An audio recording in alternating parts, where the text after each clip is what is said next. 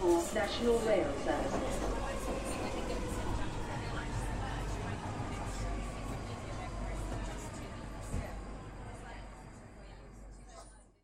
Ei, și bine te-am regăsit în stația Belem, pardon, în stația Londra. Eu sunt Manuel Cheța de la manuelcheța.ro și tu asculti podcastul Un român în Londra, atât cât o mai fi în Londra, că probabil o fi un român în altă țară. Probabil că așa voi continua și cu podcastul în caz că vă, mă voi muta în altă parte. Cum ar fi un român în Europa sau un român în Africa. Poate un român în Africa când uh, plec în călătorii pe undeva. Dar până una alta este vorba de un român în uh, Londra.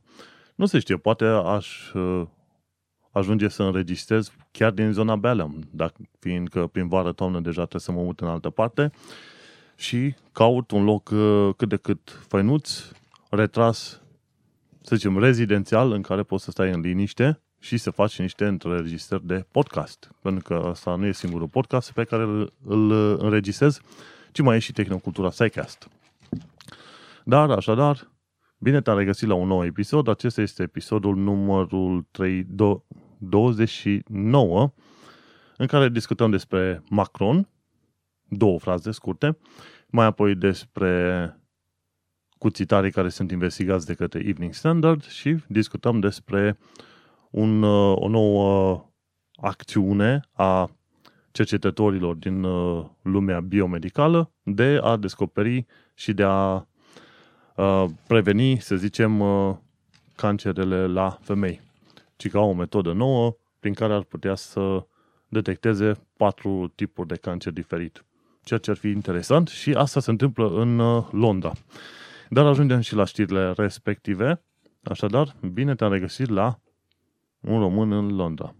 A fost iarăși o săptămână interesantă și mai mult m-a interesat, de exemplu, când a fost vorba de Macron, ca omul ăsta să câștige și să nu câștige handicapata aia de Le Pen. Dacă te simți ofensat de cuvintele pe care le folosesc pe aici, n-ar trebui să te simți, pentru că, uite-te că Le Pen, de exemplu, a primit bani în campania ei din partea lui Putin. Și atunci poți să vezi foarte bine. Interesul lui Putin este să aibă o Europa destabilizată. Și nu poți avea o Europa destabilizată dacă nu ai uh, indivizi care au tendințe ultranaționaliste care să conducă țările respective. Uniunea Europeană a fost construită în ideea de a, a, de a evita viitoare războaie, pentru că majoritatea războaielor care au pornit în zona europeană au fost tot pe chestii etnice. Și naționalismul în uh, Europa a fost foarte puternic de-a lungul timpului. Așa că, în momentul în care reușești să reduci sentimentele astea naționaliste până la un uh, nivel uh, normal, reușești să construiești într-adevăr un stat federal, ceea ce teoretic e UE acum. Și, bineînțeles, eu chiar mă aștept ca UE la un moment dat să dea o lecție foarte puternică Marii Britanii pentru faptul că, practic, ce au făcut ei a fost, în expresiile neauși românești, să se cace în visul european. Și, nu, Macron, aici zice Target City of London, bla bla. Ideea este că Macron a câștigat și chiar mă bucur, nu mă interesează că are o soție mai în vârstă decât el cu X ani de zile, ce mă bucur că a câștigat și nu are tendințe din alea ultranaționaliste. S-ar putea să nu fie cel mai bun președinte pe care îl va, ar fi putut să-l aibă Franța, însă este măcar un pas în plus pentru normalitate. Tot așa și în Olanda au câștigat, uh, oricum nu au câștigat uh, ăștia, cum îi zice, extremiștii, cu Verd, Gildherd sau cum mai e tâmpitul ăla pe acolo. Ah, bun, ideea este că Macron, ci că Macron, Macron, nu știu cum, cum îi zic, Macron, Target City of London. Uh, în știrea asta, se, se pare că Macron vrea să atacă tot felul de banchieri din uh, Londra către, către Paris. Și mie mi se pare o măsură, să zicem, legitimă, dar fiindcă odată ce ai stabilit o Uniune Europeană, se întinde pe X țări, vei vedea că anumite țări se pricep mai bine la anumite chestii. Și atunci vei avea la un moment dat uh, o, un centru de prelucrare a rezidul, reziduurilor atomice și să zicem că îl stabilește în UK, ceea ce este adevărat. După care, te vei uita, mă uite, una dintre țările noastre membre se pricepe bine la chestii financiare. Cine? Londra. Bun, atunci noi să noi stabilim ca un centru financiar puternic în Londra. Foarte bine, mergem mai departe. După aia alții stabilesc un centru industrial bun unde? În uh, Germania. Și așa se merge mai departe. Și în principiu, din ce am citit eu, Londra a ajuns să, să fie un centru financiar puternic în momentul de față, tocmai pentru faptul că a fost membra a Uniunii Europene. Uh, și atunci, ce zice Macron? Nu nimic, lasă că vă luăm noi o parte dintre băncile astea, pentru că nu este bine ca, să zicem, puterea financiară a Europei să stea cumva în mâinile londonezilor. Și atunci, cine știe, e posibil că o parte dintre bănci nu să se mute, dar măcar să-și facă și sedii în uh, Uniunea Europeană. Eu mă aștept ca Brexit-ul ăsta să îi uh, lovească destul de rău la mândrie pe, pe britanici, pentru că știi cum e, britanicii au primit de-a lungul timpului o serie de beneficii, respectiv n-au fost, uh, să zicem, forțați să schimbe la menu moneda euro. Au primit o serie de concesii economice. Au primit și, în punct, și din punct de vedere legislativ au avut ceva mai multă mai multă libertate și cu toate astea nu a fost ok pentru că, bineînțeles, ceea ce i-ar fi interesat pe, pe cei din UK, pe lideri, nu pe oamenii obișnuiți, i-ar fi interesat ca ei să fie cei care dau cu bunul masă și ei să conducă întreaga Uniune Europeană. Când au văzut că nu merge și că trebuie să sta la masă, să comuni și să negociezi anumite mișcări, au zis, nu, noi ne băgăm picioarele în de treabă și plecăm. Și tocmai pentru aia UE va lovi cumva în mândria în mândria UK și văd că Macron deja a început să lovească în mândria UK, cerându-le bancherilor să-și mute sediile în Paris. Asta a fost prima știre de luni. Mergem mai departe. Aflăm, uh, aflăm o altă știre legată de atacatorii de pe mopede, ci că unmasked. Moped rider with hammer in his hand. Și acum ce se întâmplă? În ultima perioadă au apărut în zona de centru și de vest a Londrei tot mai multe atacuri în care indivizi pe moped în timpul zilei se duc și ba sparg mașini, ba atacă oameni cu ciocane. La un moment dat, un, un prostan din ăsta avea ciocană.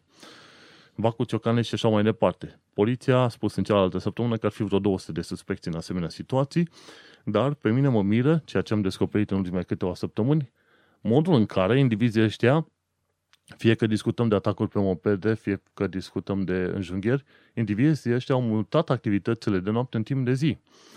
Ca și cum ar spune, nu, nu ne pasă de poliție, nu ne pasă de oameni, noi facem tot felul de rahaturi astea în văzut tuturora. Într-un fel e, ca să zici că facem un fel de taunting poliției, practic să le râdă polițiștilor în nas, să le arate că ei pot face ce, ce ar fi făcut în mod normal noapte, ei pot face ziua fără să fie prinși. Și E o poză aici în uh, Evening Standard, de unde mi iau știrile. În articolul scris de Barney Davis și Justin Davenport, ei spun că în uh, Bell, Belsize Park uh, au, avut, uh, au avut loc iarăși un atac din asta pe moped, în care s-a observat un individ, un, al, un individ alb, uh, cu un ciocan în mână. Sunt doi pe moped, de obicei sunt doi, câte două mopede și unul dintre mopede și fiecare moped are doi oameni. Și ăla din spate de obicei are o rangă sau ceva sau ceva de genul ăsta. Unul merge cu mopedul repede și ăla din spate de obicei fură telefonul, geantă sau ce reușește să fure. Ziua namază mare. Și oamenii au cerut poliției ca să năsprească măsurile împotriva atacatorilor pe mopede. În mod normal, ăștia de pe mopede, ei știu că există o reglementare în cadrul poliției care spune no helmet, no pursuit. Și asta ce înseamnă, de fapt, este că atunci când poliția începe să urmărească pe ăștia pe mopede, ăștia de pe mopede își aruncă căștile pe jos și atunci poliția este obligată să oprească urmărirea pentru că dacă nu sunt atenți ăștia de pe moped, ar putea cădea jos și s-ar putea lovi la cap, motiv pentru care polițiștii vor fi considerați liable, adică vinovați de de, să zicem, acte excesive. Și pentru că există politica asta idiotă, uite-te că indivizii își permit să scape destul de ușor când este vorba de tot felul de atacuri de genul ăsta. Bun, și aici spune, în 2016 au fost 11.389 de a, infracțiuni în care mopedele au fost implicate. O creștere de 7 ori față de 2015. Și tocmai așa este, când în 2015, când uh, am ajuns eu, nu auzisem prea multe chestii în asta. Mai urmăream știri sau alte chestii, știi, dar nu auzisem. În 2016 totuși am auzit mai mult. Gândește-te, 11.389 de asemenea infracțiuni. Un singur moped probabil a fost folosit la 10-20 de asemenea infracțiuni pe colo-colo. Știi? Și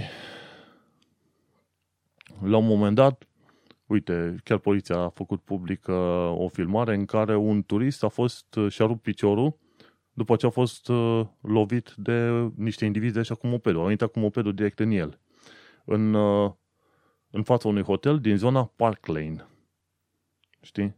Și pe a mai fost uh, alții care au atacat în zona Selfridge, în Oxford Street. Puh, și pe a mai fost și în Plumstead și în genere până acum au fost reușit să fie prinși doi indivizi de 17 și 20 de ani de zile. Și ăștia când au încercat la un moment dat să fură o altă motoretă, nu erau deloc interesați de faptul că vin oamenii de jur împrejur și fac poze la ceea ce fac ei și așa chiar și în timpul zilei. Trec pe o singură stradă de mai multe ori. Deși se vede ce, cu ce se ocupă și ce fac, totuși ăștia pe, de pe mopede vin și nu interesează că sunt filmați nimic, ca să duc și atacă oamenii așa ziua în amează mare. Hai, da. Și atunci există un grup condus de către Mike Butler, grupul se numește Will Ride London, care spune că poliția nu reușește să facă fața uh, investigațiilor, tocmai pentru că au avut tăieri de fonduri, există o birocrație proastă și e, le este teamă ca agenților le este teamă ca să nu fie uh, anchetați pentru că ar fi folosit, uh, să zicem, forță disproporționată când au făcut niște arestări. Practic, dacă ei așa au aruncat cășele pe jos, nu mai poți să-i urmărești, nu cu mașina, pentru că s-ar putea răni săracii. Păi neamul lor, știi? Dacă la un moment dat trece un prost de la și lovește o femeie cu ciocanul în cap și aia moare, ha? care este treaba, știi? Și la un moment dat, undeva pe, pe Evening Standard, vedeam că poliția se tot laudă că Londra este unul dintre cele mai uh, sigure orașe din lume. Da, dacă le compari cu diferite orașe din uh, Africa sau America de Sud sau cine știe ce zone din Asia, da, oh, Londra e perfect, e genial, e foarte liniștit, e cât ce vrei tu. Dar dacă te uiți că în ultimele două săptămâni vreo 12 oameni au fost uciși prin înjunghiere, nu știu cât de simpatică este treaba asta. În afară de oamenii care au fost împușcați sau alții care au murit prin uh, uh diverse accidente și așa mai departe. Nu? Bineînțeles, dacă te uiți la un număr mare de oameni care sunt aici, adică 8,5 milioane de oameni, practic jumătate din populația României, dacă e să calculezi la jumătate din populația României și te uita, probabil că și pe o distribuție mare, cum e zona Munteniei, nu? Probabil că ai zice, mă, parcă lucrurile astea luate disparat nu sunt așa de, să zicem, de groaznice. Adevărul e că lucrurile astea se întâmplă foarte mult unde. În zona de sud ai Hackney, Croydon, poate într-o oarece măsură în zona Tooting, după aia mai ai alte chestii, respectiv de înjunghieri, nu? De atacuri cu vio, vio, foarte violente. Mai în zona de est, nu? Barking, Dagenham și așa mai departe și Nilford. Asta mai întâmplat și în uh, puțin mai sus de mine, la vreo 4 km distanță spre nord. În, uh, mai sus de Canary Wharf, nu? Iar și mai fost vreo două, două, trei atacuri de genul ăsta, nu? Și după aia mai fost și în zona de nord vreo câteva, tot așa, atacuri cu violență. În zona de centru-vest au fost foarte multe atacuri cu, cu mopede. N-am văzut la, la cei de la Evening Standard să facă un fel de hartă, un fel de heat map, să zică în ce zone se întâmplă mai des anumite chestiuni, știi? Eu sunt foarte interesat pentru că vreau să mă duc și să mă mut într-o zonă nouă în care uh, e liniștit, știi, și în care asemenea chestiuni se întâmplă cât se poate de rar posibil. Pentru că vrei să te duci în liniște, nu trebuie să, nu vrei să ai un parc cu tine întotdeauna când te duci la cumpărături sau vreo chestie din asta. Bine, cele mai multe asemenea acte au fost uh, uh, între ganguri, între gășile de cartier, știi? Dar dacă se întâmplă să fii în zonă, să zicem, și vrei să suni poliția sau salvarea, te pomenești cum, da, cum par dat în cap.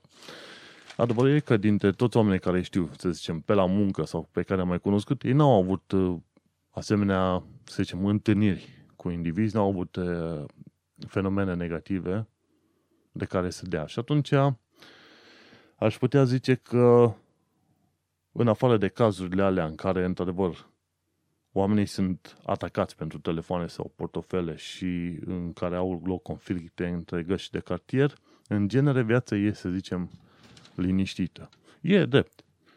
Uh, Londra este un oraș mai sigur față de multe altele, însă la un moment dat chiar am întrebat pe Facebook, hai să facem comparația cu București, să vedem și acolo câți oameni ajung să fie împușcați sau înjunghiați sau omorâți prin înjunghiere. Și n-am prea, n-am prea auzit de așa multe cazuri, adică cel puțin probabil că asemenea lucruri nu sunt făcute, ori nu sunt făcute publice în România, în București, ori de fapt nu se întâmplă, nu știu care ar fi chestia. Dar cam asta cu știrile de luni. Și marți am ales o singură știre, 9 mai 2017. Și zice, Fear over crowd safety close, closes Elba audition after two hours. Uh, ce se întâmplă? Uh, Idris Elba, a cărui mamă este, mi se pare, din Ghana, el uh, este actor foarte cunoscut pentru seria Luther din uh, Anglia, la BBC. El a mai jucat și în filme cum e uh, The Take, în care el joacă rolul unui uh, agenție ei. Și a mai jucat și în alte câteva filme din astea foarte mari. E un tip super mega simpatic. Seamănă la figură cu un pictor pe care îl cunosc și la atitudine așa în genere, cu un pictor care îl cunosc și care mi-e drag. Și ce s-a întâmplat? El s-a dus în zona lui, el e din Hackney, de fel. Și atunci s-a dus în Hackney, a închiriat un loc și a zis că vrea să uh, cheme oameni pentru o audiție pentru un film uh, viitor. Și s-au strâns atât de mulți oameni acolo, încât la un moment dat, uh, cât erau, peste o mie și de oameni pe străzi pe acolo, și și au chemat, uh, la un moment dat, organizatorii audiției, au chemat poliția să-i trimite pe oameni acasă, pentru că erau prea mulți și își făceau griji pentru uh, siguranța lor. să, nu, de fapt, nu o mie, ci câteva mii, știi? Și totul s-a întâmplat la Whitmore Community Center în Hackney. Și, nu, el are 44 de ani. Tinerel, bravo lui. Și atunci el a cerut oamenilor care vreau să se înscrie să trimită niște sample-uri prin uh, e-mail, mi se pare, sau online, într-o altă metodă. Dar uh, mie mi s-a părut foarte simpatică acțiunea lui și anume faptul că el fiind din Hackney, Hackney e o zonă, să zicem, relativ ok, în afară de anumite situații, el, uh, el s-a reîntors în zona aia ca să mai găsească oameni și să-i introducă în uh, lumea filmului. Și e o chestie foarte faină.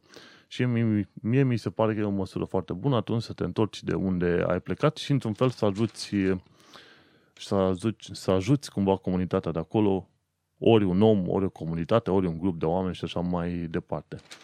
Și e un lucru foarte fain. Ce, ce nu se prea știe despre Idris Elba este faptul că el este și luptător, mi se pare ceva Muay Thai, nu știu, lupte libere, ceva de genul ăsta.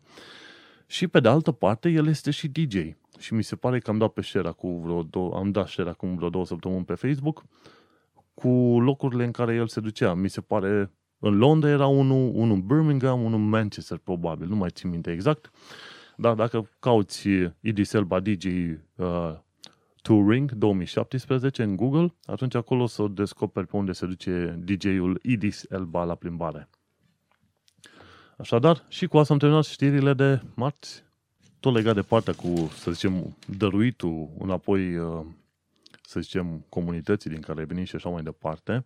Stau și mă gândesc la oameni de genul uh, Mark Zuckerberg, Zuckerberg, cum vrei să-i spui, de la Facebook și Bill Gates de la, de la Microsoft și stai să zici, măi, ăia sunt bogați, își permit, știi? Dar pe de altă parte au ajuns bogați pentru că au muncit și au făcut firme și așa mai departe și cu firmele alea au crescut, ei au strâns uh, avere, pentru că de-aia un profit ca să-l strângi acolo, știi? Și pe de o parte, părerea mea e că oamenii de, nu, sunt, uh, nu sunt obligați să-și împartă bogăția cu nimeni, au muncit-o, N-au furat, n-au dat în cap, n-au amenințat, n-au dat foc la sate ca să fure. Și pe de altă parte, atunci când oferă, eu zic că este bine că oferă și atunci trebuie felicitați pentru treaba asta. Dar nu, îi auzeam pe unii, da, au, au și își permit. Și de obicei oamenii care zic asta sunt săraci cu Duhul. Pentru că odată ce săraci cu Duhul, ajung să fie și săraci de-a dreptul. Rupți în cur, cum se zice, știi? Păi da, da, au și își permit. Nu, prietene. Faptul că un om are și își permite și a făcut prin muncă cinstită nu înseamnă că el trebuie să-ți dea ție. Să stai cu gura deschisă, să-ți arunce ție cireșe în gură. Nu. Du-te și lucrează. Dacă au și își permit, probabil du-te, fă un proiect și probabil ei vor finanța proiectul ăla ca să ajute comunitatea într-un fel sau în altul. Dar să mergi cu atitudinea că tu ai bani și trebuie să-mi dai mie, este o atitudine tâmpită. Bun, cam asta ai comentat, micul meu rand acum. Miercuri, 10 mai 2017, am iarăși o singură știre și în care vorbim de faptul că muzeul din Londra va avea anumite zone special uh, amenajate, în așa fel încât metroul care trece pe sub uh, muzeul din Londra, muzeul londonez, să poată vedea, oamenii din metrou să poată vedea în interiorul uh, muzeului. Și atunci vor trebui să facă anumite schimbări în interiorul muzeului, ca atunci când trece metroul pe sub muzeu sau chiar prin muzeu în sine, să poată călătorii să poată vedea ce se întâmplă acolo. Nu. Și clădirea asta a Muzeului Londrei valorează vreo 250 de milioane de lire. Și articolul zice, stai să aduc așa, articolul zice, călătorii ar putea deveni o parte a, a expozițiilor permanente din cadrul muzeului din Londra, tocmai pentru că uh, Thames Link vrea să ducă o linie de metrou prin, uh, prin muzeul în sine. și a spus că vor face anumite secțiuni ale tunelului prin care poți vedea în interiorul, uh, în interiorul uh, muzeului, în zona Farrington. Și acum nu știu ce ai putea să vezi atunci când uh, metroul în sine uh, trece pe acolo, dar pe de altă parte se consideră că și unii și alții, adică și, exper- și exponatele din metrou și călătorii în sine ar putea fi considerați toți la un loc exponate. Cei din muzeu se uită la cei de pe metrou, chiar e pusă imaginea aici și se salută unii pe alții. Este o idee interesantă, dacă au și vor și pot să facă bani, mai not, să facă. Și noul, uh, noul muzeu, care are și niște galerii subterane, prin care galerii va trece noua linie Thameslink, um, noul muzeu va fi deschis în 2022. O idee interesantă. Cum ar fi să treacă metrou prin uh, molul Westfield? Toată lumea la cumpărături și trece metrou pe acolo. Da, Bine, probabil nu se va întâmpla asta niciodată. Dar cam asta și cu știrea de, de miercuri. Și mergem la știrile de joi. Și aici aflăm despre faptul că o echipă din Londra au zis că au reușit să lucreze la un sistem de detecție a patru tipuri de cancere pentru de cancere care apar la femei. Și au spus că lucrează la testul ăsta, încă nu va fi gata probabil în câțiva ani de zile, dar ideea este că cu testul respectiv uh, o să dai niște, cum îi zice, niște salivă și ar putea să-ți descopere la un moment dat dacă ai uh, dacă ești la risc de cancer ovarian, cancer de sân, cervical sau cancer endometrial. Și ci că ai putea să descoperi chestia asta cu vreo 5 ani de zile în, uh, în avans. Și testul va, fi, va putea fi făcut, bineînțeles, pe femei care sunt uh, sănătoase în momentul de față.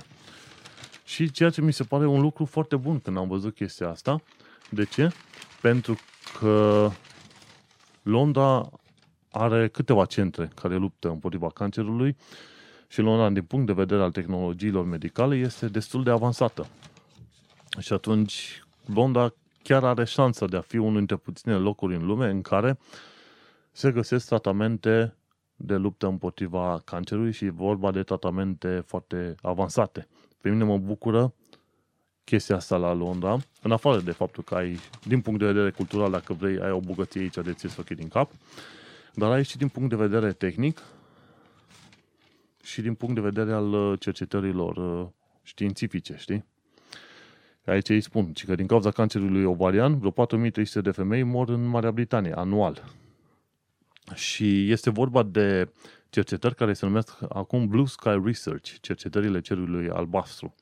Așa au numit ei uh, etapa asta de cercetare pentru testul în sine și este făcut de către University College London care University College London, mi se pare că este în primele 20 din, uh, din uh, lume ca universitate. Imperial College London e, un, mi se pare, în primul, primele 10 poziții. UK are, are, cred că vreo 5-6 universități în primele uh, 20 de poziții din lume. Tocmai de aceea ai vrea să vii să înveți în Londra la, la cercetări. Și șeful Blue Sky, Blue Sky Research este profesorul Martin Widschwender, Widschwender și are o, și a primit uh, o finanțare de 2,5 milioane de euro pentru a se folosi de noua sa noua sa abordare. Și că noua sa abordare în cadrul Blue Sky Research se folosește de uh, studiul uh, marcărilor epigenetici. Și atunci e vorba de studierea mecanismelor care blochează anumite gene sau le activează anumite gene.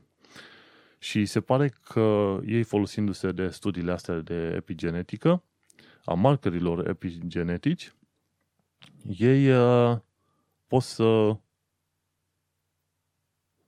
analizeze dacă ești predispus la un anumit tip de cancer sau nu. Zice, dacă testul ăsta va fi un succes pentru can- cele patru tipuri de cancer la femei, atunci, bineînțeles, testul cu markerele astea epigenetice ar putea fi uh, folosite pentru multe alte tipuri de cancer. Și ci că în articol zice, oamenii de știință au descoperit că apar anumite schimbări importante în uh, ADN-ul celulelor înainte ca aceste celule să devină canceroase. Și provocarea este să îți dai seama cum poți să descoperi acele schimbări și cum îți dai seama de a, a, ce riscuri presupun acele, acele schimbări. Este foarte bine că reușesc să studieze, să zicem, cancerul în asemenea situație. Au mai fost studii care am, de care am auzit recent faptul că cancerul, dacă tu ai descoperit astăzi, sunt șanse mari ca acest cancer să fie avut niște rădăcini în urmă cu vreo câțiva ani de zile, 3 ani, 4 ani, 5 ani de zile, știi? Și atunci, cum se știe, cancerul, atunci când apare la oameni, în vreo 70% este total aleatoriu. Adică oricât de viață sănătoasă și de cuminte și de bun și de rugăcios și de orice vrei tu, cancerul te va plezi. Dacă ai, uh, ai neșansa asta, ca să zicem. Deci, între oameni cu cancer, uh, există, bineînțeles, anumite predispoziții genetice, există factori de mediu, există și așa mai departe. Însă, în, uh, în mare parte a oamenilor care au avut să aibă cancer la un moment dat, au avut în mod aleatoriu. Adică, la un moment dat, anumite celule din corp, oriunde ar fi acele celule, au început să aibă niște mutații nepotrivite. Și atunci mutațiile respective au început să genereze celule care se dezvoltă incontrolabil. Partea rea, în cazul ăsta, este că în faza incipientă, cazul, cancerul nu poate fi detectat. Și mai trece probabil 1, 2, 3 ani până când începi să descoperi, pardon, într-adevăr, cancerul în corpul tău. Și în perioada asta, ce se întâmplă? În perioada asta, deja, starea de metastază s-ar putea să-și înceapă.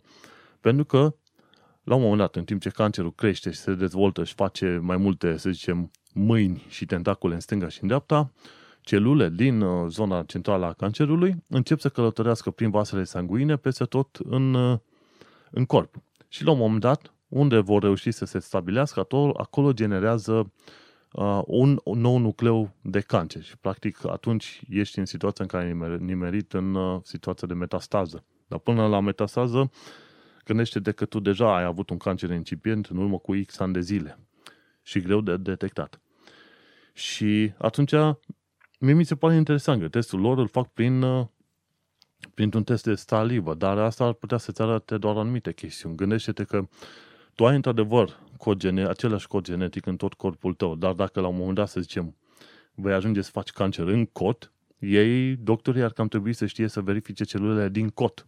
Pentru că celulele din, uh, să zicem, din picior, având același cod genetic, asta nu înseamnă că atunci când se dezvoltă vor avea exact aceleași mutații ca cele din cot. Și atunci nu știu cum vor reuși oamenii ăștia să facă niște analize. Cred că mai degrabă trebuie luate și analize de sânge și, cine știe, alte teste făcute pe lângă.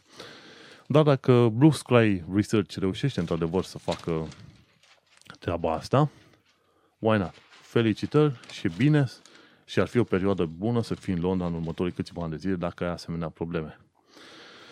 Bun, mergem mai departe la știrea de joi, de pe 11 mai, o altă știre de joi și se pare că trei indivizi, pentru că l-au atacat pe un uh, băiat și l-au omorât prin înjunghiere, au primit închisoare pe viață.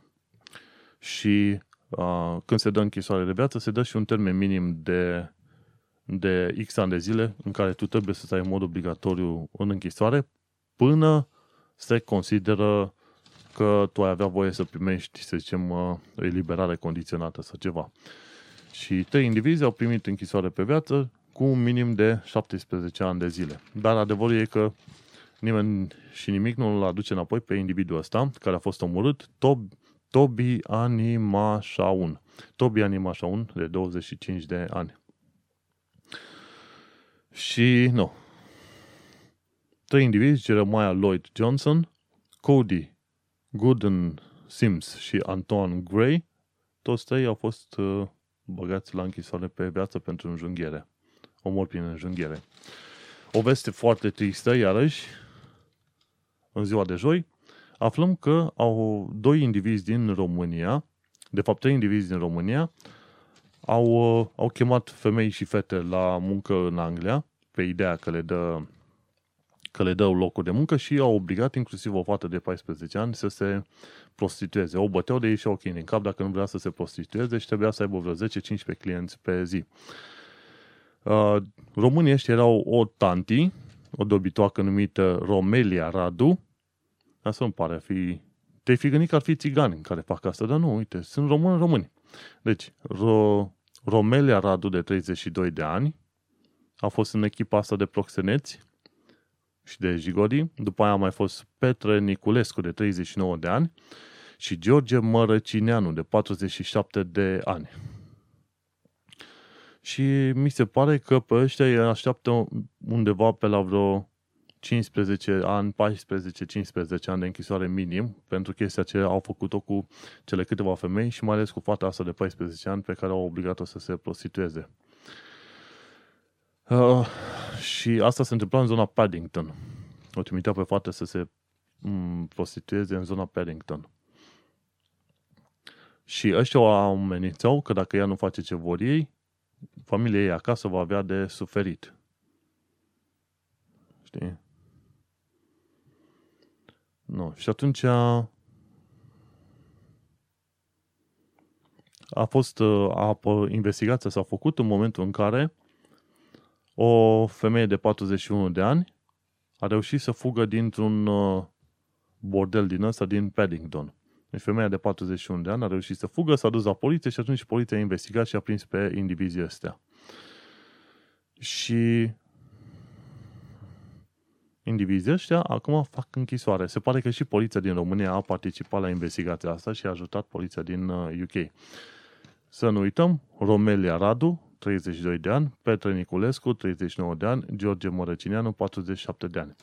Asta ar fi una dintre situațiile în care mie mi-ar conveni ca să existe pedeapsa cu moarte. Când faci rahaturi din asta și obligi copiii, practic se chesezi copiii, îi bați, îi chinui, îi torturezi și pui și la prostituție, n-ar fi, n-ar fi rău să te desparți puțin tele capul ăla, pentru că oricum n-ai avut nevoie de capul ăla ca să fii un cetățean uh, util societății. Dar, uh, nu, să stea mulți, mult și bine la închisoare și după ce ies, probabil singurul lucru care îl, să-l mai poată face în viața asta este să fie măturător de stradă, pentru că jigodii sunt. De multe ori când mă uit la articole din astea în care se întâmplă tot felul de rahaturi, stau și mă întreb dacă pedeapsa primită este să zicem, dreaptă. Și o chestie foarte interesantă ce am reușit să vorbesc la un moment dat cu un uh, fost polițist în uh, România, care mai apoi a fost uh, agent de pază în, la primăria Brașov, un ane super simpatic și mi-a povestit, zice, Manule, atunci când se face justiția, se face un act de justiție. Asta înseamnă că a venit statul și a impus autoritatea, a stabilit anumite măsuri, moment din care tu nu trebuie să urmărești mai departe dreptate. Se face un act de justiție, practic un act de exercitare a autorității statului asupra indivizilor, în niciun caz, zice el, să nu te aștepți să fie un act de dreptate. Și atunci când se stabilesc acele pedepse și așa mai departe, deci, practic, statul intervine într-un conflict dintre oameni și spune eu stabilesc o pedeapsă arbitrară, iar tu, ca victimă, trebuie să accepti faptul că agresorul tău primește pedeapsa aia și ar trebui să te oprești din uh, ceea ce ai fi vrut să faci, respectiv act de răzbunare, să zicem, știi? Și stai să te uiți. Când, uh, când se dă, de exemplu, închisoare pe viață, pentru că un om a fost înjunghiat, omul ăla nu va mai fi adus înapoi niciodată.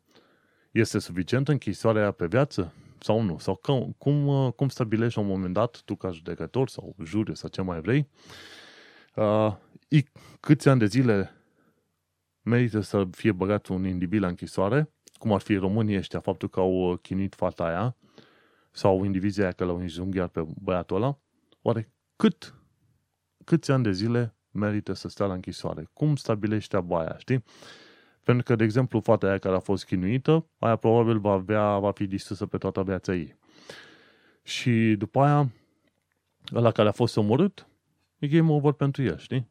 Cum reușești să stabilești o paralelă între pedeapsă și modul în care ar trebui să fie, să zicem, uh, nu salvat onoare sau ceva, dar să zicem răzbunat omul, știi? Deși ei zice că nu, dar în principiu uh, cam așa ar fi ideea, știi? Dacă tu mă tâlhărești, atunci statul ar trebui să mă răzbune într-un fel. Dar se pare că se face un act de justiție, nu tocmai un act al dreptății și uh, chestiile astea vor rămâne mai mult sau mai puțin uh, arbitrare. Ideea generală este că atunci când ești ținta unui atac și este foarte probabil să mori prin înjunghiere, cred că este foarte bine să nu te lași în baza legii, ci să lovești și să te ataci, să te aperi, cum știi tu mai bine, pentru că uh, niciun fel de lege de pe planeta asta nu te, mai, nu te va aduce din uh, moarte înapoi. Și cam asta cu știrile de joi. Vineri, 12 mai 2017. Și vineri aflu că cuțitarii sunt investigați la sânge de către Evening Standard. Tot așa cum Evening Standard a făcut investigația acum uh, cu mâncarea care este aruncată în mod aiurea de supermarketuri și întrebau de ce mâncarea aia nu este dată în mod gratuit către tot felul de charities și așa mai departe. Uh, n-au făcut o, au făcut o campanie foarte mare, au atras niște oameni, au atras niște bani, dar în schimb n-au, n-au dat, n-au fost în stare să dea niște explicații foarte coerente legate de motivele pentru care se întâmplă treaba asta. Și motivul pentru care supermarketul preferă să ducă uh, mâncarea stricată în uh, zone de biogaz și așa mai departe este pentru că e mai scump să dea mâncarea la charities decât la biogaz. Deci acolo ideea generală este că trebuie să se schimbe puțin politicile dacă vrei să ajungi ca mâncarea de la supermarketuri să ajungă la charities.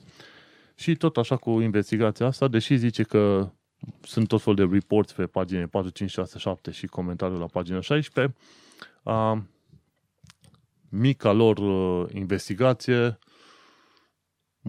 ei zic, Standard launches a major investigation into the shocking rise of knife crime on the capital streets.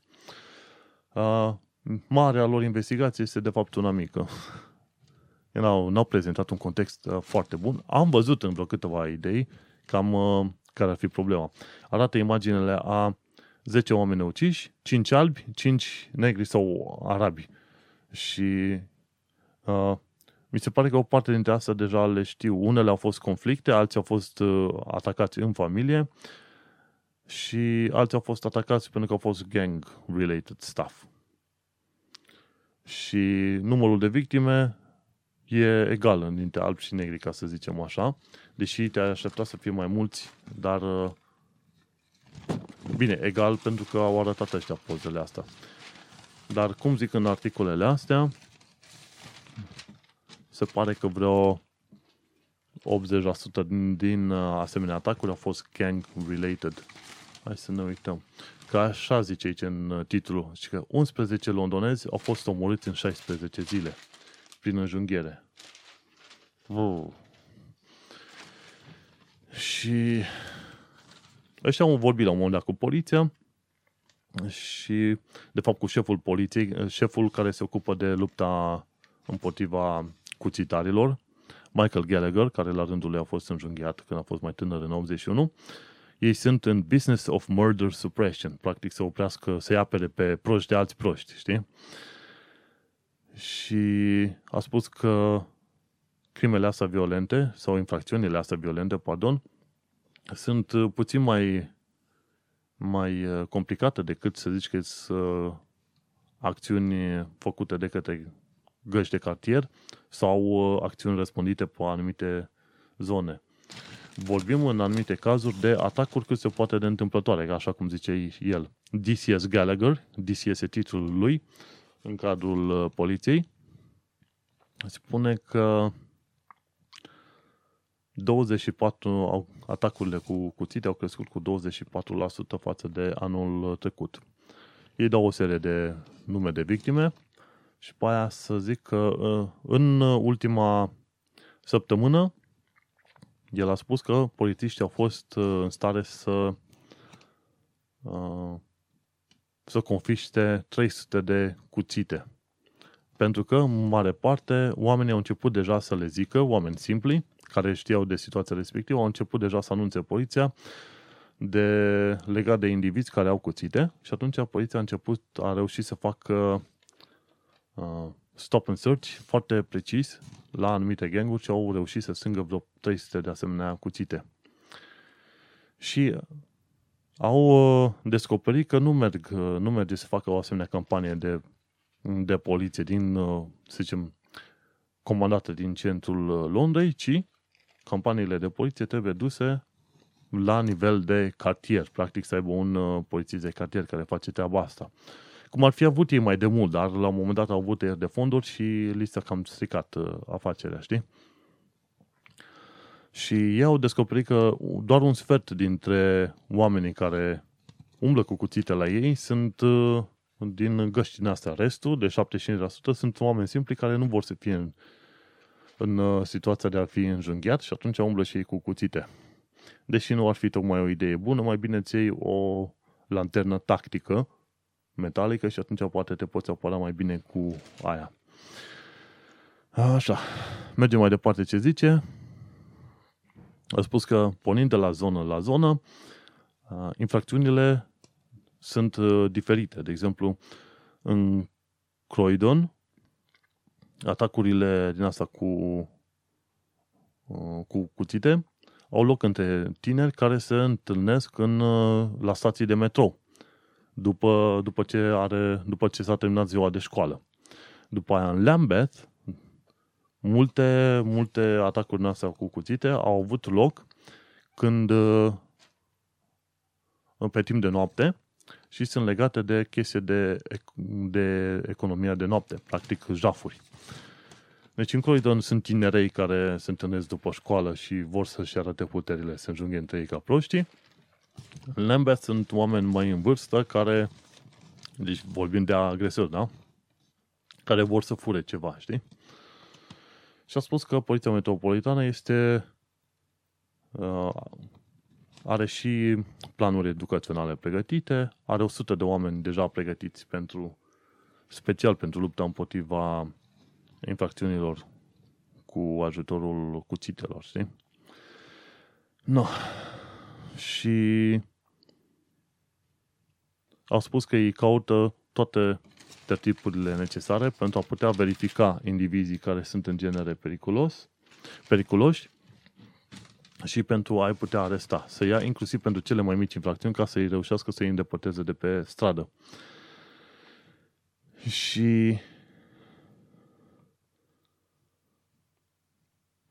ce au spus a fost că există vreo 8 puncte importante sau mari în Londra care sunt, în care au loc, să zicem, asemenea atacuri.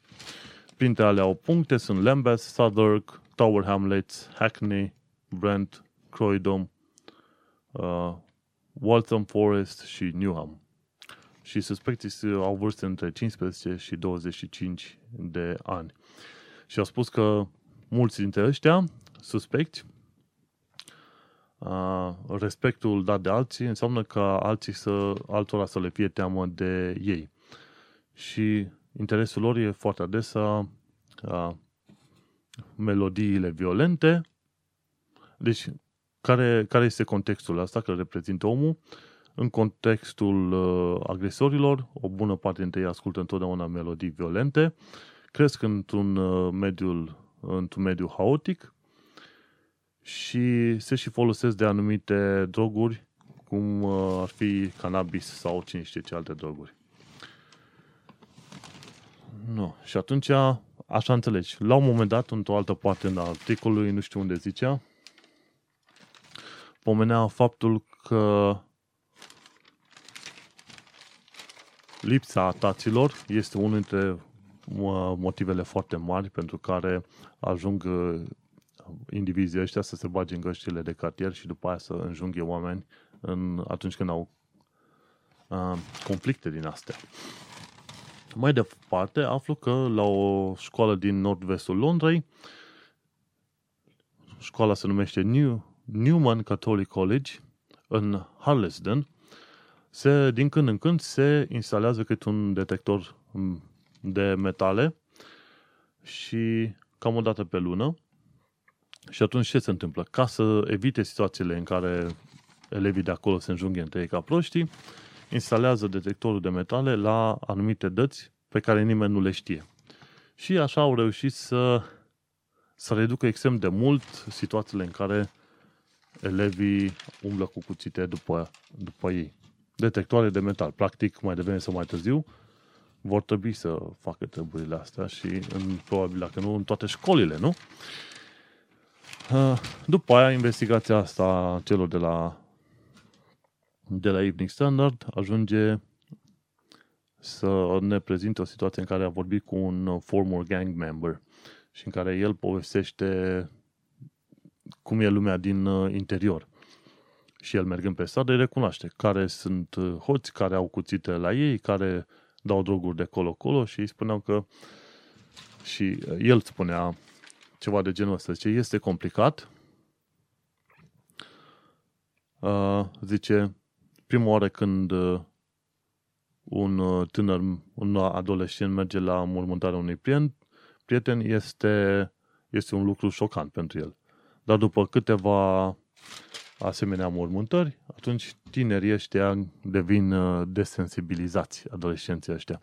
Păi tocmai de aia, dacă se înjunghe unii pe alții, la un moment dat, la un moment dat uh, ajung să fie învățați și zic că probabil asta, e, asta este normal. Și zicând că asta e normal, încep să se înjunghe ca proști în stânga și în dreapta. În loc dacă vrei să arăți cât ești tare de tare, să știi că poți să te bați cu unul, unul la unul și să-ți stai în picioare, știi? Dar uh, nu este prea de treaba asta, să stai cuțite.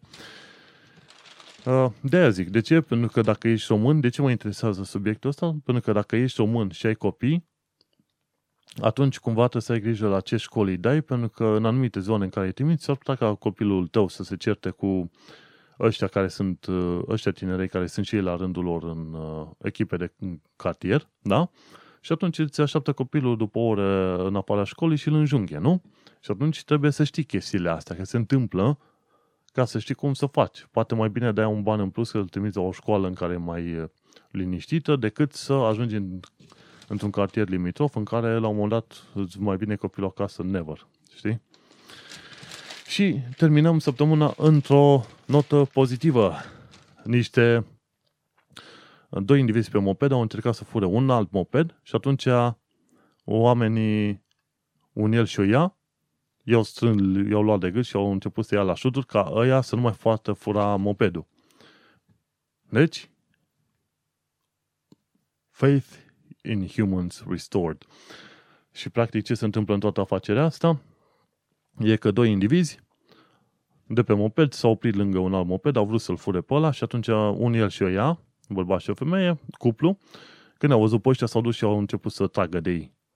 Altcineva a venit din spate să fotografieze toată treaba asta, de fapt să facă și un uh, video, știi?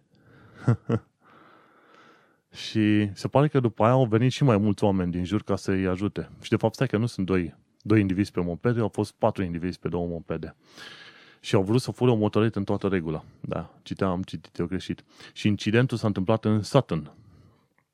Știi? Și...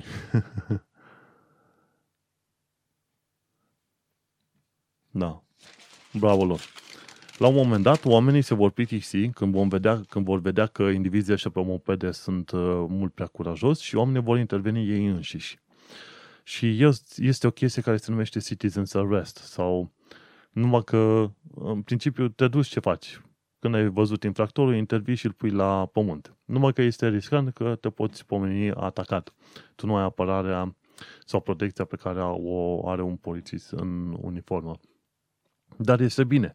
Oamenii deja încep să intervină în asemenea situații, pentru că indivizii devin mult prea tupeiști. Dai seama, ziua în amiază mare să vină să te atace sau să-ți fure motoreta.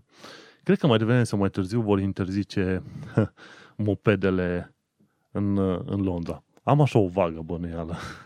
sau dacă nu vor interzice mopede, atunci vor obliga producătorii ca mopedele să aibă un GPS instalat și neapărat să aibă din alea plăcut de matriculare, să fie ușor identificate. Cine știe. Dar mă aștept să se întâmple cât mai devreme, când vezi că 11.000 de de furturi, tâlhării și așa mai departe sunt făcute de indivizi pe mopede. Și cu asta am terminat știrile de săptămâna asta. Bineînțeles, alte știri ar mai fi fost, numai că acum uh, e târziu și în Evening Standard nu s-au afișat. Acea cu hacking-ul, marele hacking în care NHS a avut foarte mult de suferit. De ce? Pentru că ei nu și-au actualizat sistemul de operare. O bună parte dintre uh, birourile GPs, doctorilor de familie, aveau încă Windows XP pe ele. Și mulți oameni au ajuns să nu fie operați și mi se pare că au și început să moară o parte din oamenii care ar trebui să fie operați pentru că n-au avut sistemele actualizate și un uh, vierme din asta cibernetic a reușit să blocheze toate calculatoarele astea într-un atac ransomware.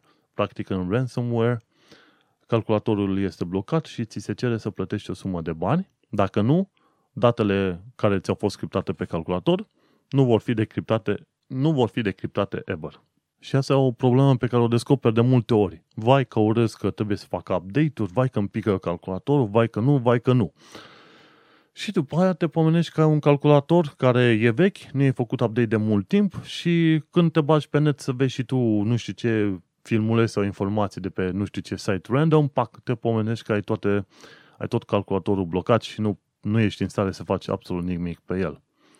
Nu. Și atunci ideea e că atâta timp cât ai o tehnologie cu tine, telefon, calculator și așa mai departe, trebuie să-i rulezi cât mai des update-uri la aplicație, la, la sistem, la orice vrei tu, pentru că există, bineînțeles, oameni răi care s-ar putea folosi de anumite deficiențe ca să îți fure detaliile, să-ți blocheze calculatorul, să-ți facă viața o, o, un iad pe pământ. Atât timp cât folosești tehnologie, gândește-te că în termen de software trebuie să faci update cât de des. Că ești firmă, că nu ești firmă și așa mai departe. Și mai ales, trebuie, dacă nu cunoști bine sursa e mail să nu dai click pe linkuri în e-mail, să nu faci instalări aiurea sau când te bagi pe net să nu dai click pe download în toate părțile. Bineînțeles, oamenii știu treaba asta, dar uh, ignoră. Și atunci îi vezi că ajung în probleme, dar de ce mi s-a întâmplat treaba asta? Că ieri n-am avut probleme. Păi, atâta timp cât tu nu ai grijă de, de sistemul tău și de ce trebuia să faci tu, mai devreme sau mai târziu vei pica în bot. Și bineînțeles că va fi de la o zi la alta sau cine știe, de la o oră la alta.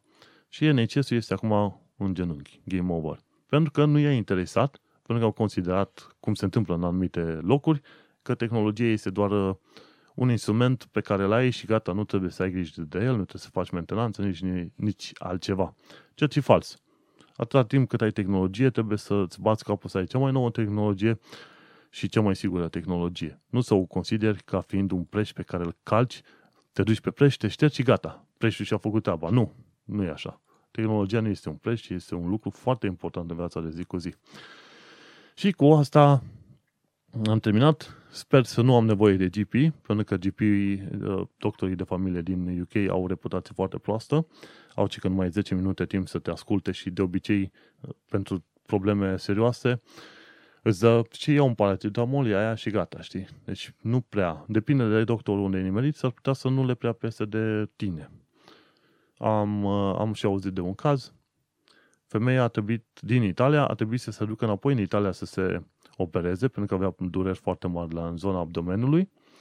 Iar doctorii de aici, GP-ul îi spunea să ia, să ia un paracetamol, știi?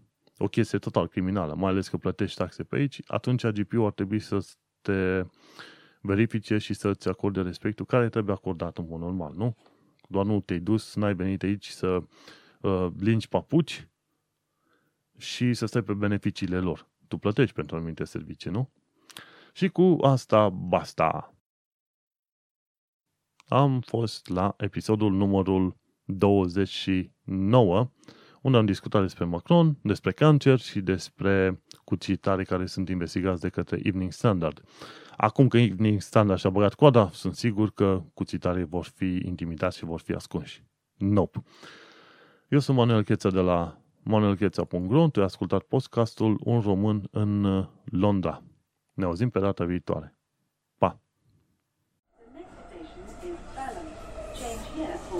National Rail Service.